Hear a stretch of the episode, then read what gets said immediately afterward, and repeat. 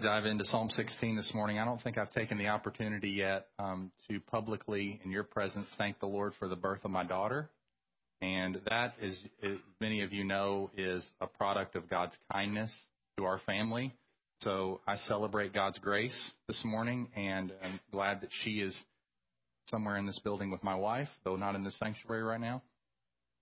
Thank you all for praying for her, um, praying for her safe delivery. God has answered all of our prayers. From the very beginning, we were praying one of the Psalms, Psalm 139, that God would knit her in together in her mother's womb and he would make her fearfully and wonderfully, and we believe she's done that, or he's done that for her. So praise the Lord.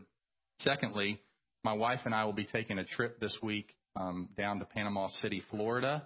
Later uh, this week, we fly out on Thursday, and I'll be preaching a, a singles conference retreat for Hunter Street Baptist Church, which is a, a church in Birmingham. Alabama, and appreciate your prayers for that. I'll be I'll be speaking on the theme of abiding in Christ, and we're looking forward just to getting away with Piper and having some R and R, and also being able to to minister there. So appreciate your prayers for that. We're in Psalm 16 this morning. What is the path of life? I suppose if you ask that question of 100 different people, you may get 50 to 100 different answers.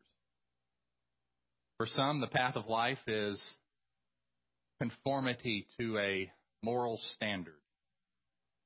Hard working, great family, beautiful house, lots of stuff,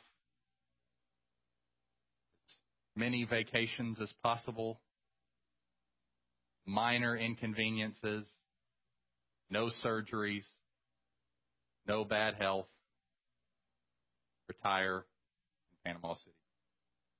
For some, that might be the path of life. For others, the path of life is get out of Dodge as fast as possible, head to Las Vegas, Nevada, gamble, enjoy life, experience things, travel, go to exotic places, go to faraway places, Go to places that nobody has heard of. Go to places that maybe not even be places and see what's there.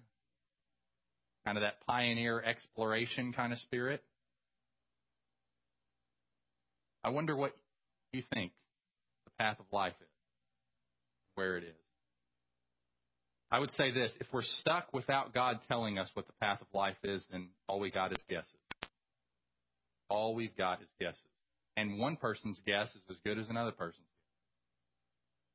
But we have a God who's created this world, and we have a God who created you, me, and He has divinely revealed the path of life.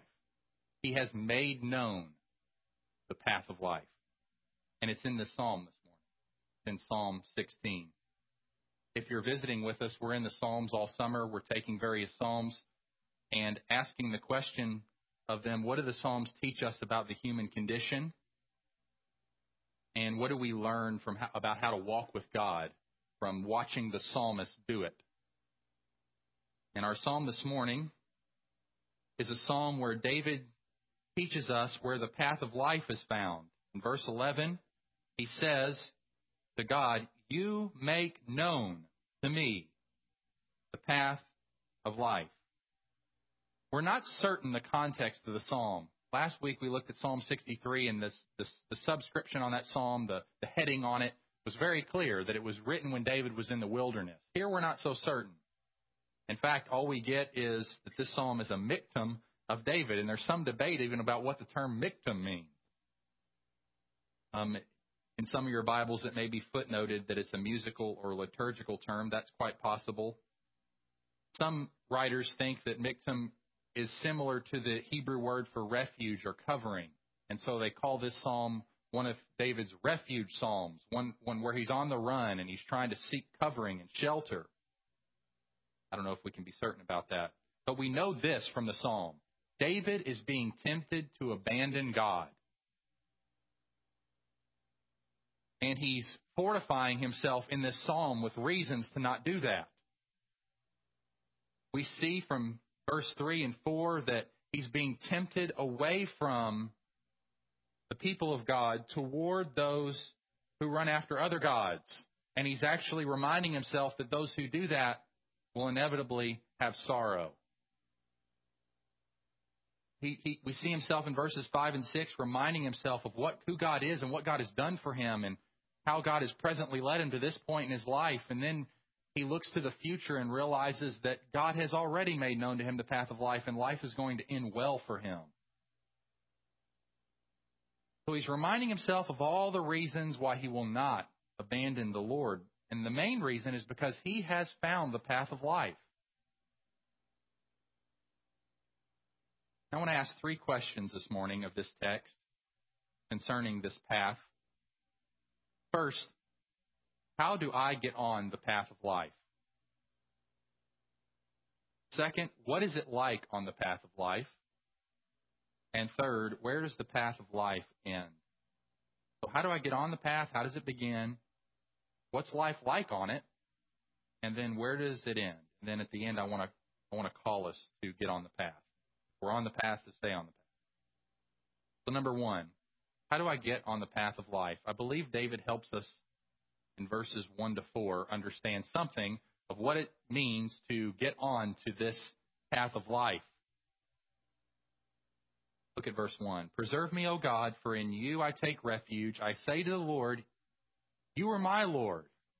I have no good apart from you. See, David is obviously being pursued, or something is happening where he's consciously moving toward the Lord in prayer and asking God to preserve him.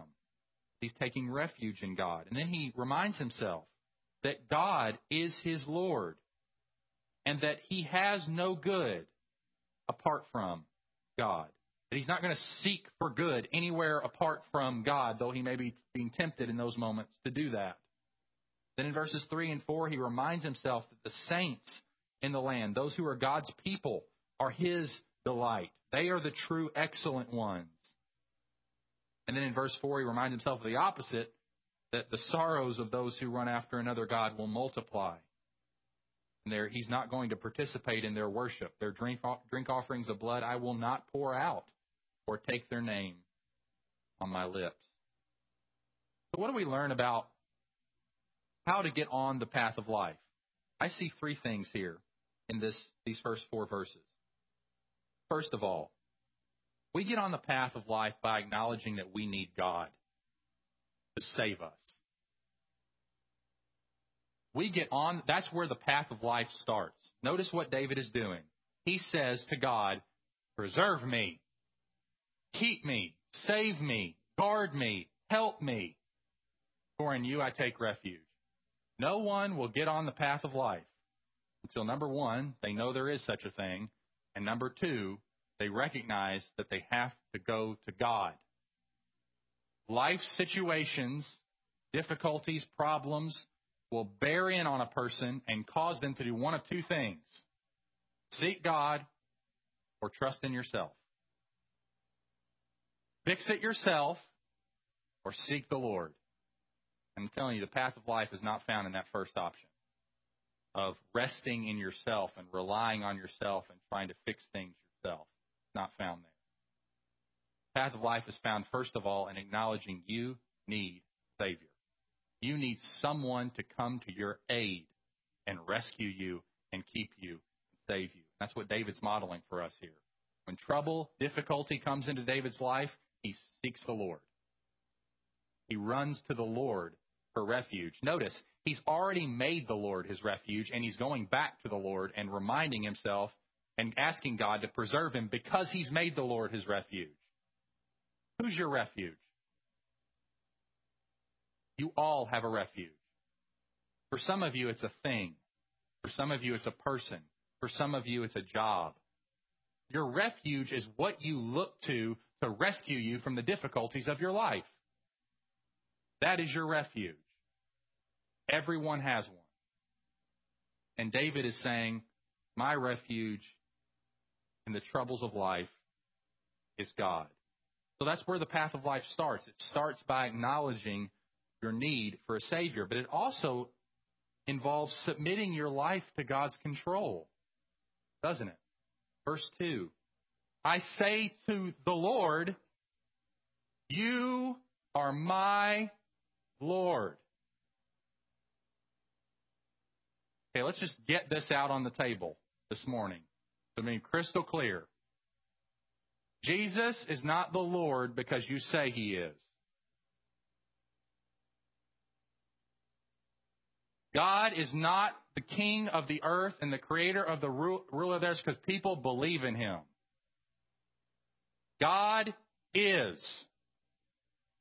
Contrary to what the bumper sticker says, God said it, I believe it, that settles it. That's not right. God said it, that settles it. Doesn't matter whether you believe it. God is the Lord. The one to whom David is praying is the one and only true God. He says to the Lord, You are my Lord. That's a different step. It's one thing to know that God is the Lord and that you should follow him. It's another thing to do it. It's another thing to take yourself off the throne of your life and put Jesus there. That's how you get on the path of life. Submitting your life to the sovereign control of God. Whatever God says, that is what I will do. You submit the control. You get out of the driver's seat and let God sit there. You stop seeking refuge in other things and start seeking it in God. You stop looking to other things to protect you and start looking to God. You transfer your allegiance from yourself and your way to God and His way. David says that a number of different ways in this passage. Look at verse 5 where he says, The Lord is my chosen portion. I got a lot of different options out here, a lot of different portions that are offered to me. The Lord is the one I choose.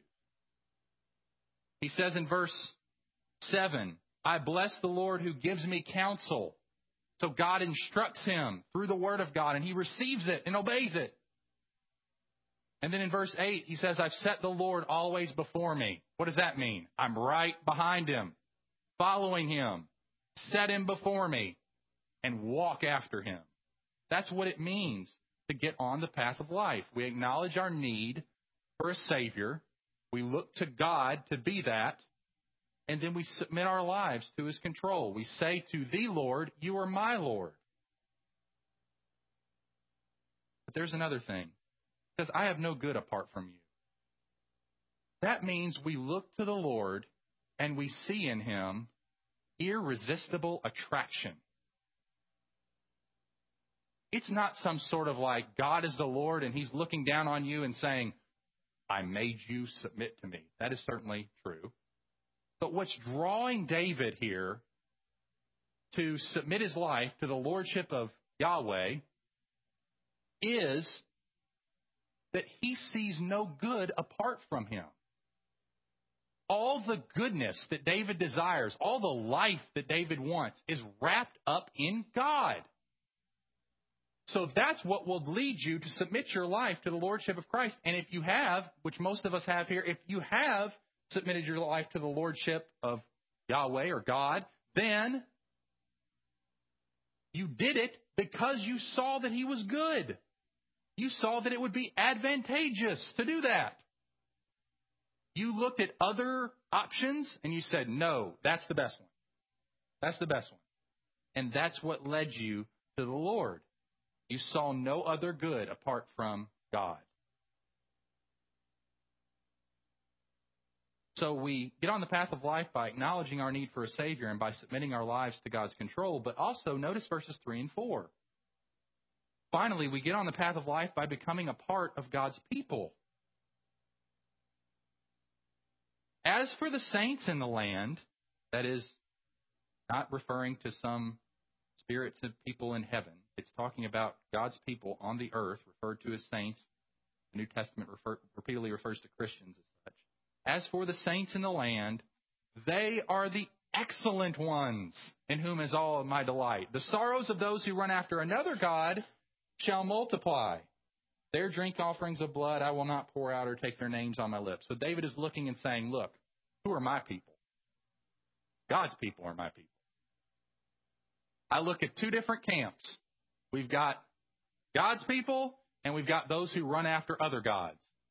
Get this everybody's worshiping and everybody's religious.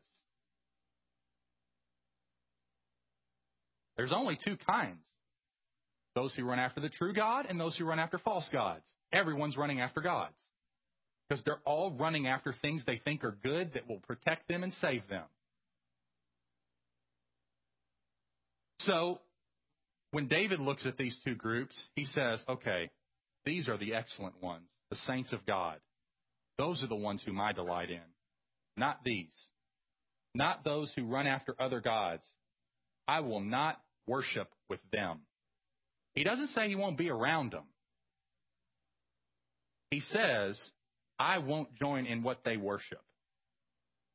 That's the language of their drink offerings of blood. I'm not going to pour out. I'm not going to join in their sacrificial activity to appease their gods. I'm not going to take even their names on my lips. Whereas we once ran with the crowd after other gods, those could be good gods, meaning gods that our society approves of, or those could be bad gods. But whereas we all once ran after other things other than God, wanting to do our own thing and live our own way, and we reap the sorrow that came from it, we now no longer worship with them. And instead, we join ourselves to God and to His people. Our friendships change. Not that we don't still care for and love those who are not part of God's people. We are to do so. But our deepest friendships change. The ones we look up to and want to be like change. Notice what David says. As for the saints in the land, they are the excellent ones. They are the Hollywood stars of my life, the saints of God. They are the ones I want to imitate and be like and live up to. That's what I want to be like. That's what happens when you get on the path of life. Your admiration changes. The people you want to imitate change. The people you want to be like and worship with change. Just like I said, get it right. Everybody's worshiping and everybody's got a crowd with them to do it. This is not unique. Happens at football games every weekend. The worship experience. People gathering together in the name of to worship, to celebrate a particular God who will save them and rescue them from their miserable existence. Because if the Eagles ain't winning, I ain't happy. Or whatever. Be. Not the Eagles for anybody in this room, I don't think. Dave Goodwin or Ron Miller. They're from um, but whatever the case may be, David says, look, I've, I acknowledge my need for, for the Lord.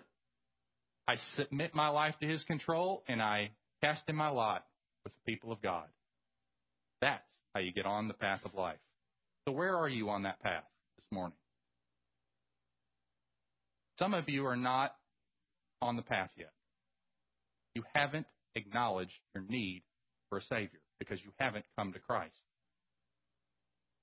Some of you are on the second. You have acknowledged your need for a Savior, and you have submitted your life to God's control, but you're not a member of a church. You're here and just kind of amorphously a part of this group, but you haven't covenanted to be a part of God's people. And I'm going to say you're in a non biblical position. The Bible pushes you toward membership in a local church. Whether or not that's here, that's between you and God. We're not saying it's this church. We're saying you need to put yourself and make yourself accountable to people. Put yourself under pastors and make yourself accountable to other Christians. They know me, they see me, they observe me, I live with them, I dwell with them. They are my people. That's what you need to do with God's people, somewhere in this community. And if that's here, we're thrilled for that. And we encourage you to talk to us as pastors saying, I want to be a part of this church. I want to join this church. What's the process like? How do I do that? And for some of us, this is just affirm, I, I want to affirm you that if you have acknowledged your need for Christ and you are presently submitting your life to God's sovereign control and you are a part meaningfully of this body, which most of you are, you are on the path of life. You have begun on the path of life. Here's what James Boice says This is a practical matter, for it's a way by which we can measure our relationship to the Lord. Do you love other Christians? Do you find it good and rewarding to be with them? Do you seek their company? This is a simple test. Those who love the Lord will love the company of those who love him. Those who find their good in God will also find good in those who likewise seek him. Again, do you find it uncomfortable to be with those who sin openly? Are you troubled by their values, shocked by their desires, repulsed by their blasphemies, or are you at ease among them? If you have no difficulty warming your hands at the fire of those who are hostile to your master, it's because you are far from him.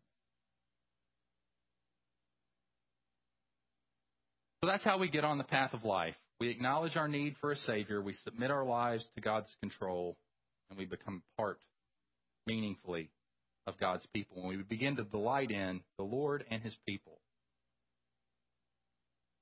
Second question What is life like on the path? What's it like on this path?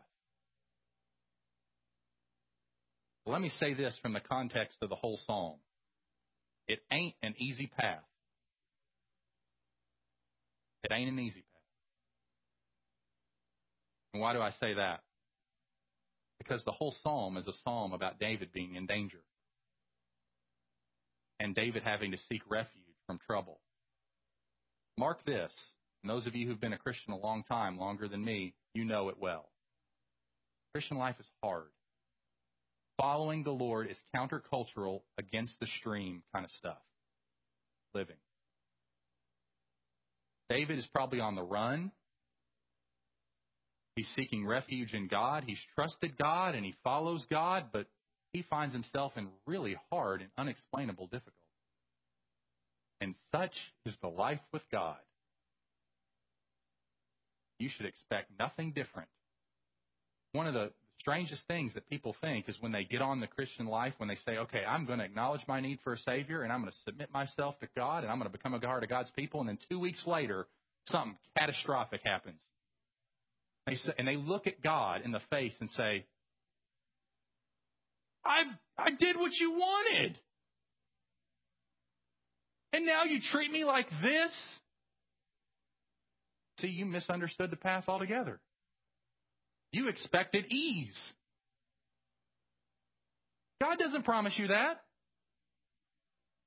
The path of life is in many ways a path of progressive death so that life might come because we follow a crucified Savior. We follow a Jesus who treated people good and got spit in his face. We follow a Jesus who loved his enemies and got killed for it. And he says, follow in my train. So, yes, we should expect hardship. We should expect difficulty. We shouldn't be surprised when bad news comes. Health issues arise, difficulties at work, difficulties in the family, difficulties in the church. When that kind of, we are the objects of satanic assault. So we should not be surprised when God, in His sovereign wisdom as well, orchestrates and designs our suffering for our ultimate spiritual good. He designs it that way. And there are many, many texts we could go to. Just consider the life of Joseph for a minute. If ever there was a guy that laid his life down in service to God and got nothing but bad treatment for it, it's Joseph. Maybe Job's a close second. But just read the Bible. David's an except. Eh, he's he's a prime example here. He's the king of Israel. God chose him, and then he's experiencing all this. Joseph lays his life down. Go is in Egypt, serving faithfully, refuses to even have sex with Potiphar's Potiphar's wife, or Potiphar, Pharaoh's wife, Potiphar's wife. Yeah, and refuses, this is not in the notes, by the way, refuses to have, you can tell, so he just but refuses that, maintains his integrity, and gets thrown in prison for it. Job, blameless man, has his house crushed and all his kids die.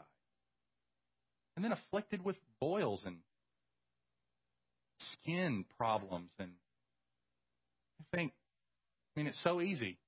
You look at the Lord and say, I was following you. And, and God just said, Look, read your Bible, okay? Identify with the people of God all through the centuries and identify with my son. Fellowship in his suffering.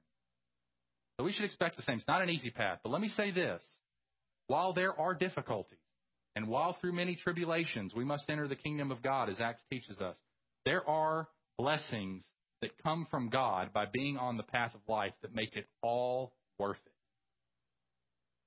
All of it.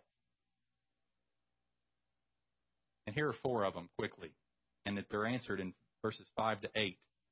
These are some of the blessings that David reminds himself of First of all, verse 5 The Lord is my chosen portion and my cup. You hold my lot. He's reminding himself that he has God.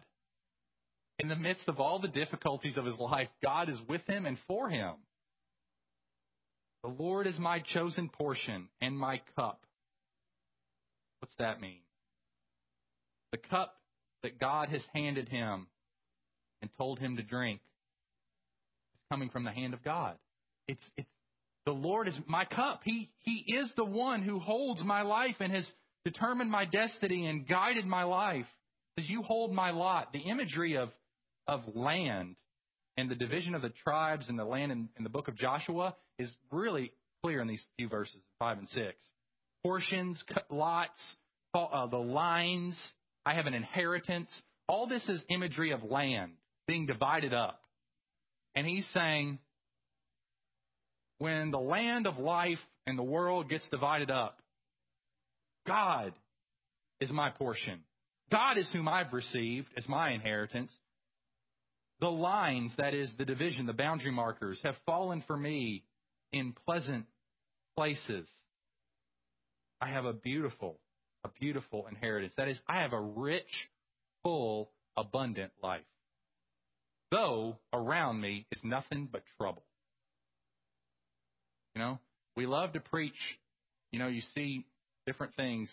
You know, some preachers will preach the rich, abundant life, and some preachers preach the trouble life. And I'll tell you this the rich, abundant life comes in the midst of the troubled life. It comes in the midst of the difficult life. It comes in the midst of not on an easy road, but on a narrow way that leads to life. Well, there's no, there's no, don't hear a, a contra, uh, like a contradiction between a troubled life and a rich, abundant life. Actually, they come together as you go with God through the valley. So God will preserve his servant David. God is involved. God will provide for him. Verse 7 God will guide him.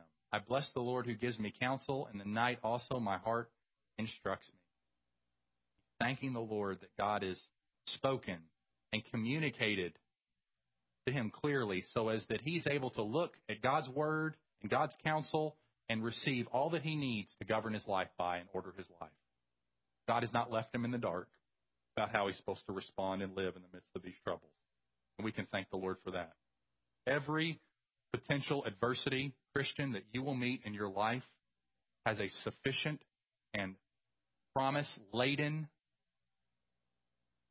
message from the Word of God for that particular struggle. God will meet you, help you, equip you, strengthen you, get you through that. He won't answer all your questions, but He will give you more than enough to overwhelmingly conquer in the midst of those troubles. Through His Word and through the presence of His Holy Spirit and through the comfort of His church, He will give you all that you need. So God will preserve us on the path of life. He will provide for us all that we need to experience life as it was intended, as it rich, abundant. Like Jesus said, I did not come to thief comes to steal and kill and destroy, John 10, but I have come that they may have life and have it abundantly. So God will preserve, God will provide, God will guide, and then finally, God will guard. Verse 8 I have set the Lord always before me. Because he is at my right hand, I shall not be shaken. This is a picture of strength and security in the midst of a world of vanishing illusion kind of dreams. No place is secure. Feels like you put, can't put your foot anywhere and land on solid rock. And David says, I put my foot on God, it's unbreakable. I'm unbreakable. I will not be shaken. I will not be moved.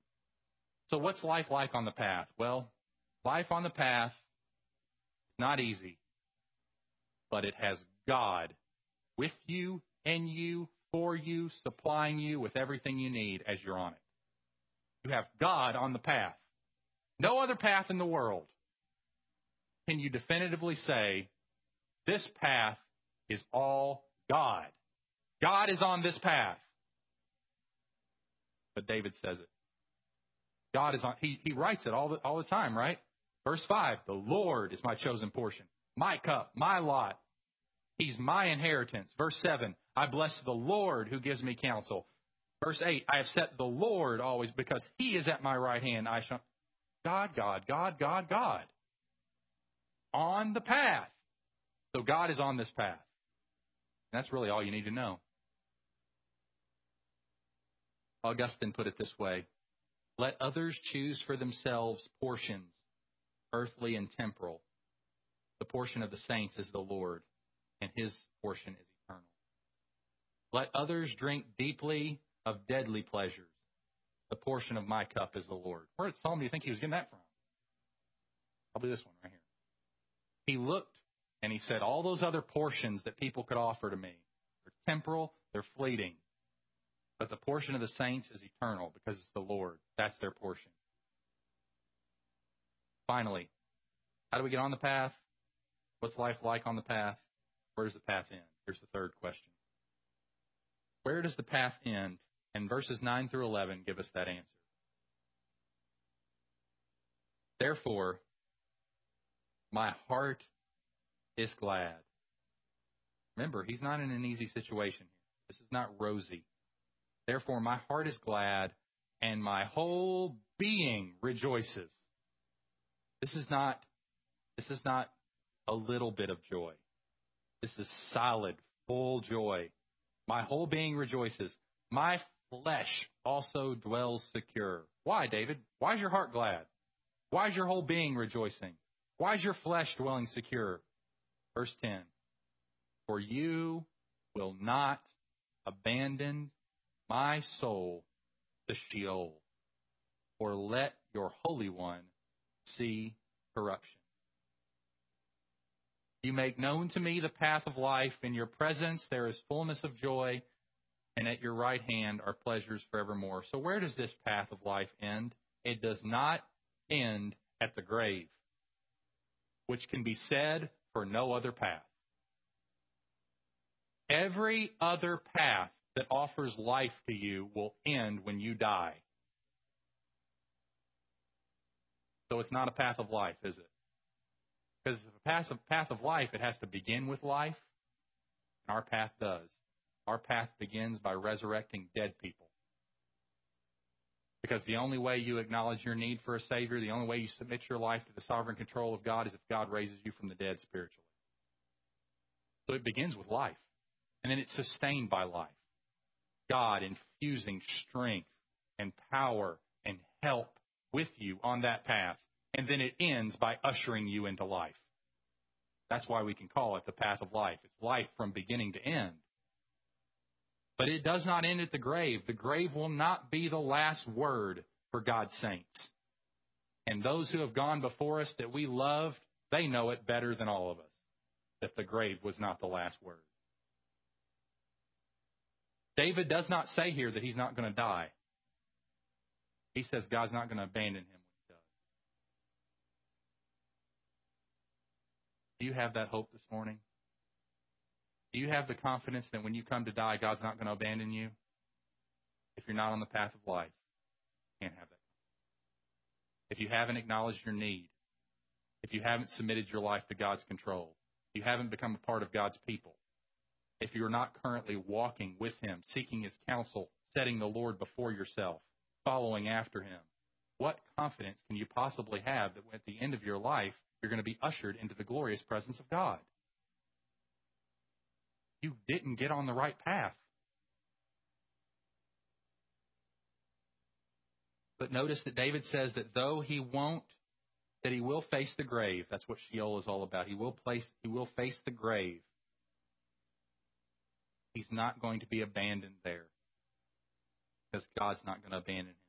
Rather, he's going to be ushered, as verse 11 says, into the full and forever presence of God. Now, what's the presence of God like? David gives us the answer in verse 11, doesn't he? In your presence, God, there is fullness of joy. At your right hand are pleasures forevermore. Notice two things. There is fullness of joy, and there are pleasures forever. This is quality, fullness, and quantity forever. What other path can offer you that? What path can offer you? You want joy? You want happiness? And as Blaise Pascal said, we're all seeking it. All men seek happiness, whatever different means they employ, they all tend to this end. The cause of some going to war and others avoiding it is the same desire in both, attended with different views. What Pascal said. He says, The soul makes not the least motion to anything that it does not think will make it happy. And it's the end of every single human act, even of those who hang themselves, because they think there's more joy in doing that than staying alive. So, the key is here is to look and say, okay, what path will offer me the greatest joy for the longest period of time? You should be interested in that bargain. And God is going after both Christians and non Christians this morning by laying his cards on the table and trumping whatever you have in your hand. He's coming after you and he's saying, Listen, put it up. Put it up. Show it to me. 80 years. Not bad. Okay, 80 years of joy. Not bad. What's the quality of that joy during those 80 years? Is it full? No, there's been some trouble with it. Okay? Well, how about my offer? How about full joy forever? How about that?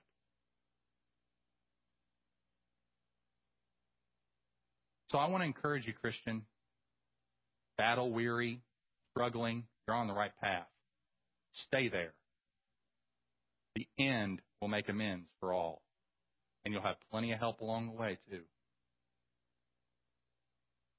So when God lays his cards on the table and exposes what the ends of the path of life is like, we'd be fools to turn away.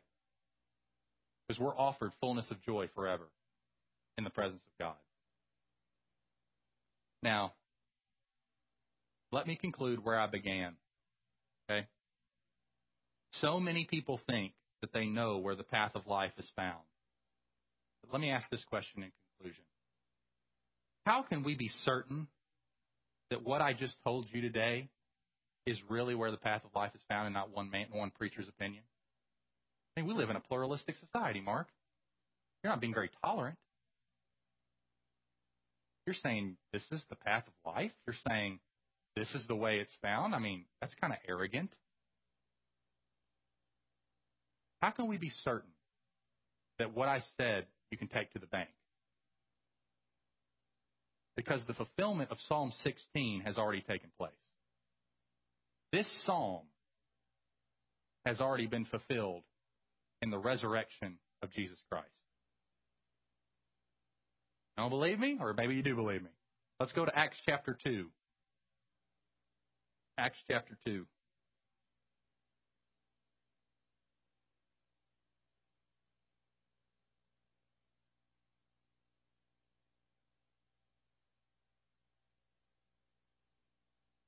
Give you the context quickly. Peter's preaching a sermon on the day of Pentecost, and he quotes Psalm 16. We'll start at verse 22. Here's Peter's sermon. Talking to Jews. Men of Israel, hear these words. Jesus of Nazareth, a man attested to you by God with mighty works and wonders and signs that God did through him in your midst, as you yourselves know. This Jesus, delivered up according to the definite plan and foreknowledge of God, you crucified and killed by the hands of lawless men. God raised him up, loosing the pangs of death, because it was not possible for him to be held by it. For David says concerning him, Psalm 16, I saw the Lord always before me, for he is at my right hand that I may not be shaken. Therefore my heart was glad and my tongue rejoiced. My flesh also will dwell in hope. For you will not abandon my soul to Hades, Sheol, or let your Holy One see corruption. You've made known to me the paths of life. You will make me full of gladness with your presence. Here's Peter's application of that. Brothers, I may say to you with confidence about the patriarch David that he both died and was buried, and his tomb is with us to this day. Being therefore a prophet, and knowing that God had sworn with an oath to him that he would not he would set one of his descendants on his throne, he foresaw and spoke about the resurrection of the Christ, that he was not abandoned to Hades, nor did his flesh see corruption. This Jesus God raised up, and of that we are all witnesses. Being therefore exalted at the right hand of God, and having received from the Father the promise of the Holy Spirit, he has poured out this that you yourselves are seeing and hearing. Stop there. This is why we can be certain that this path of life that I've been talking about this morning really is the path of life and not some figment of my imagination. Because Jesus has gone through this path for us and has come out the other end alive. Jesus committed himself to God in eternity. You are my Lord. Apart from you, I have no good thing. And then, over 2,000 years ago, he came to earth to execute that plan. He delighted in the saints from all eternity. That's the doctrine of election. He fixed his eyes on his people that he was coming for, and he said, They are the excellent ones in whom is all my delight. The sorrows of those who run after another God will multiply. My portion's not with them. I'm coming after my church. I'm going to go die for them. I've committed myself. Preserve me, O God, for in you I take refuge, and I'm going to earth. And he did. And during his 30 years on the earth, he set the Lord always before him. His counsel was with him in the night, and he received it and submitted his life in obedience to God for us even as he sought refuge in God while he had to drink a different cup in the Garden of Gethsemane. Cup of God's wrath against our sin. And he drank the cup. And three days later, he rose victorious, conquering sin and death and hell and the grave. The Father did not abandon his Son, nor did he let his flesh see corruption, but three days later, he got him out of the tomb. And because he didn't abandon his Son, we can be absolutely sure that He will not abandon us either if we are in His Son. If we are trusting in Jesus. The path of life is clear because the resurrection of Jesus is historical fact. It happened. It's not a myth. And if it happened, and it's not a myth, and Peter quotes it, to quote Psalm 16 to say this was the path of life that Jesus followed, then we can be sure that by getting on it and staying on it, that we will get there too. God will not abandon our souls to the grave. He will not leave us there. He will rescue us and usher us into His glorious, full, joyful, forever presence forever. So are you on the path of life? And what more do you need this morning? What more evidence can I marshal toward you to get you, if you're an unbeliever, on it saying, you know what? Right now in my pew, I'm closing with Jesus. This is done. I'm acknowledging my need. I'm submitting my life to His control. I'm going to tell some other Christians about it, and I'm throwing in my lot with these people. We're willing to work with you through that process. Or I'm on the path by the grace of God, I'm staying there. I'm being tempted in many ways to get off of it these days. I'm not going to do that. That's foolish. And I just want to strengthen your faith this morning and bolster it and encourage you to keep fighting.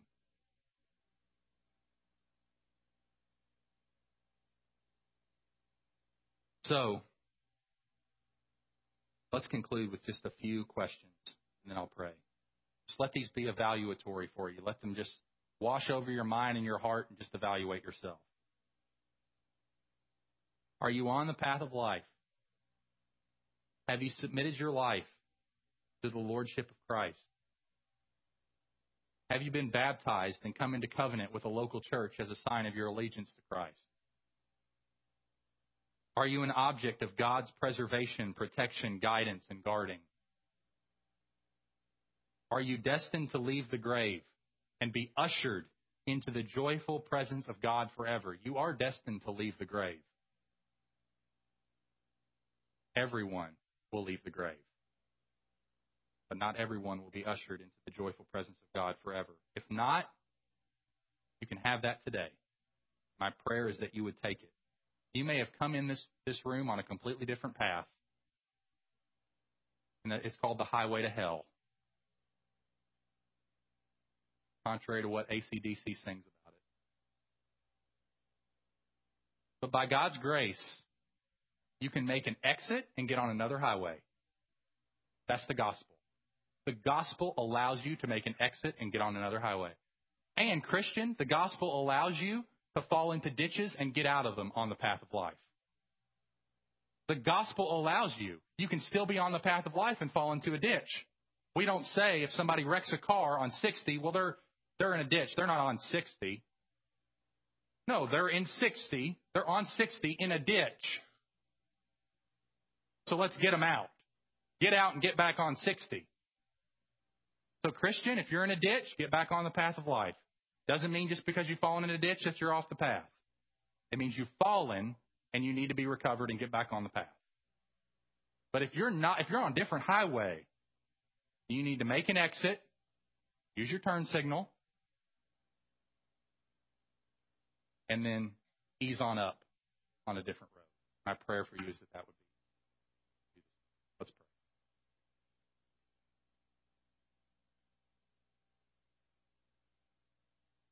Father, we close this service just by thanking you that you have made known to us the path of life and we're not in the dark anymore.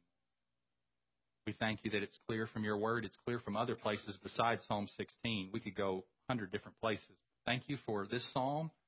Thank you for what it teaches us. Thank you for David's example. And thank you for the Lord Jesus Christ who fulfilled it all for us. Pray all this in his